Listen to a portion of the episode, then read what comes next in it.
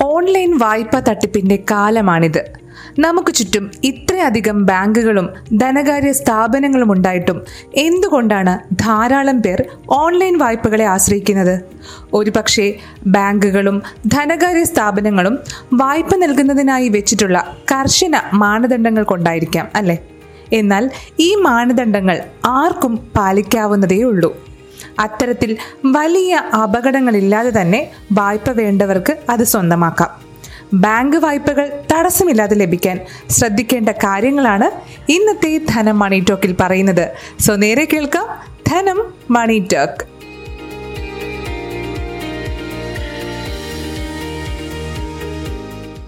ആദ്യത്തെ കാര്യം ഡോക്യുമെന്റേഷൻ ആണ് ഡോക്യുമെന്റേഷൻ മികച്ചതായിരിക്കണം.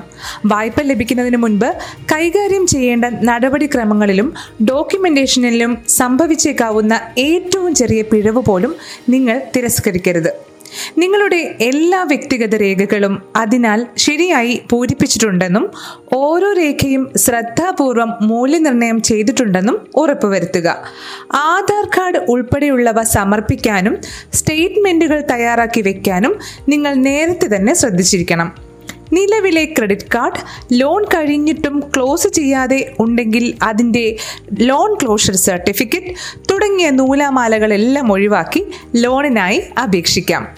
അടുത്തത് ക്രെഡിറ്റ് സ്കോറാണ് നിങ്ങളുടെ ക്രെഡിറ്റ് സ്കോർ മൂല്യനിർണയത്തിനായുള്ള ഏറ്റവും വലിയ മാനദണ്ഡങ്ങളിൽ ഒന്നാണ്. അതായത് നിങ്ങൾക്കൊരു ലോൺ ലഭിക്കാൻ ഏറ്റവും പ്രാഥമികമായി ഒരു ബാങ്കോ ധനകാര്യ സ്ഥാപനമോ ചെക്ക് ചെയ്യുക നിങ്ങളുടെ ക്രെഡിറ്റ് സ്കോർ തന്നെ ആയിരിക്കും സ്വർണ വായ്പകൾ അല്ലാതെയുള്ള എല്ലാ വായ്പകൾക്കായുള്ള അംഗീകാരത്തിനും ഇത് പ്രധാനമാണ്.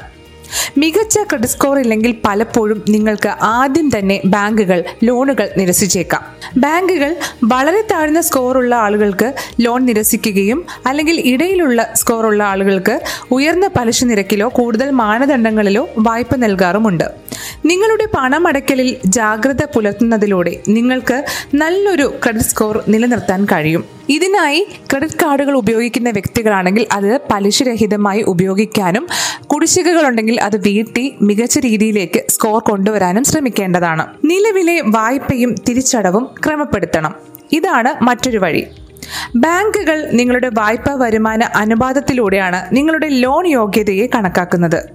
നിങ്ങളുടെ പ്രതിമാസ മൊത്ത വരുമാനത്തിൽ നിന്ന് നിങ്ങളുടെ പ്രതിമാസ വായ്പകൾ വിഭജിക്കുന്നതിലൂടെ വായ്പ തിരിച്ചടയ്ക്കുന്നതിനുള്ള നിങ്ങളുടെ കഴിവ് കണക്കുകൂട്ടുന്നു. ഉദാഹരണത്തിന് നിങ്ങൾക്ക് ലഭിക്കുന്ന സാലറി എത്രയാണ് എന്ന് ബാങ്ക് സ്റ്റേറ്റ്മെന്റ് നോക്കി ബാങ്ക് തിരിച്ചറിയുന്നു എന്നിരിക്കട്ടെ. ഇതിൽ നിന്ന് ഇ എം എ ആയി എത്ര രൂപ നിലവിൽ പിടിക്കുന്നുണ്ട് എന്നവർ നോക്കും. ബാക്കിയുള്ള തുക നിങ്ങൾക്ക് ഇനി വരാനുള്ള ലോണിന്റെ ഇ എം ഐക്കാൾ വളരെയധികമാണെങ്കിൽ മാത്രമായിരിക്കും അവർ ആദ്യം തന്നെ ലോൺ അക്സെപ്റ്റ് ചെയ്യുക. ലോൺ റിക്വസ്റ്റ് അക്സെപ്റ്റ് ചെയ്യുക.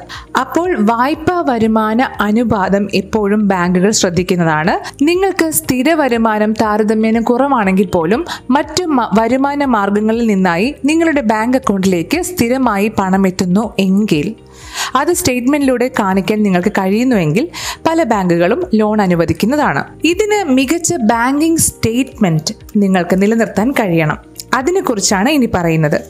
വ്യക്തിഗത വായ്പകൾ കാർ ലോൺ ഹൗസിംഗ് ലോൺ തുടങ്ങിയവയ്ക്കായി അപേക്ഷിക്കുമ്പോൾ ബാങ്ക് സ്റ്റേറ്റ്മെന്റ് വളരെ ഇമ്പോർട്ടന്റ് ആണ്.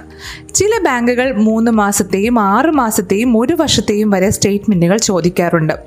വരുമാനം എത്തുന്ന അക്കൗണ്ട് ആണെങ്കിലും അക്കൗണ്ടിൽ പണം എത്തുന്ന സമയം കാലാവധി എന്നിവയും വളരെ പ്രധാനമാണ്. ഉദാഹരണത്തിന് നിങ്ങൾക്ക് ബിസിനസ്സിൽ നിന്നുള്ള അല്ലെങ്കിൽ ജോലിയിൽ നിന്നുള്ള പ്രതിമാസ വരുമാനം അക്കൗണ്ടിൽ ക്രെഡിറ്റ് ആകുക പത്താം തീയതി ആണെന്നിരിക്കുക അടുത്ത മാസം അത് പതിനാറാം തീയതിയോ ഇരുപതാം തീയതിയോ ആയിക്കഴിഞ്ഞാൽ ഇത്തരത്തിൽ പല ഇടവേളകളിലായിട്ടാണ് നിങ്ങൾക്ക് വരുമാനം എത്തുന്നത് എങ്കിലും ചില ബാങ്കുകൾ നിങ്ങൾക്ക് വായ്പ നിരസിക്കാറുണ്ട്. കാരണം അവർക്ക് തിരിച്ചടവിലെ സ്ഥിരത നിലനിർത്താൻ കഴിയില്ല എന്ന സംശയമുള്ളത് കൊണ്ടാണ് അത്. അപ്പോൾ തീർച്ചയായിട്ടും നിങ്ങൾ ശ്രദ്ധിക്കേണ്ട ഒരു കാര്യം എന്ന് പറയുന്നത് നിങ്ങൾക്ക് ഒരു പത്താം തീയതിയോ അല്ലെങ്കിൽ എല്ലാ മാസവും ഒരു അഞ്ചാം തീയതി മികച്ച ഒരു തുക നിങ്ങളുടെ ബാങ്ക് അക്കൗണ്ടിൽ നിലനിർത്താൻ കഴിയുന്നു എങ്കിൽ ഒരു ആറു മാസം ഇത് തുടർന്നു കഴിഞ്ഞാൽ നിങ്ങൾക്ക് ലോണിന് അപേക്ഷിക്കുമ്പോൾ അത് റിജക്ഷൻ ഒഴിവാക്കാൻ നിങ്ങളെ ഹെൽപ്പ് ചെയ്യുന്നതാണ്. ഇത് പലരും പ്രാക്ടിക്കലി ട്രൈ ചെയ്ത് സക്സസ് ആയിട്ടുള്ള ഒരു പോയിന്റാണ് അടുത്ത പോയിന്റ് എന്ന് പറയുന്നത് ക്ലോഷർ ആവാത്ത ലോണുകളാണ്. പലപ്പോഴും പലരും ലോൺ എടുത്ത് അത് അടച്ചു തീർക്കാറുണ്ട്. എന്നാൽ ആ ബാങ്കുമായി ബന്ധപ്പെട്ട് ഒരു ക്ലോഷർ സർട്ടിഫിക്കറ്റ് സ്വന്തമാക്കില്ല.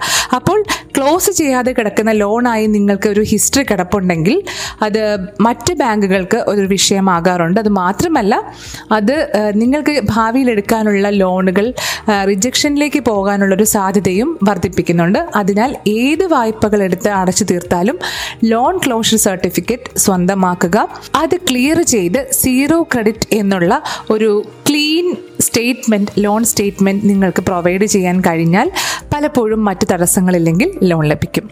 അപ്പോൾ ഇത്തരം കാര്യങ്ങളൊക്കെ ശ്രദ്ധിച്ചുകൊണ്ട് വേണം ഇനി മുതൽ നിങ്ങൾ ലോണിനായി അപ്ലൈ ചെയ്യാൻ. മറ്റൊരു പേഴ്സണൽ ഫിനാൻസ് വിഷയവുമായി ധനം മണി ടോക്ക് പോഡ്കാസ്റ്റ് അടുത്ത ആഴ്ച എത്തും. This is Rakhi Parvathy signing off നന്ദി.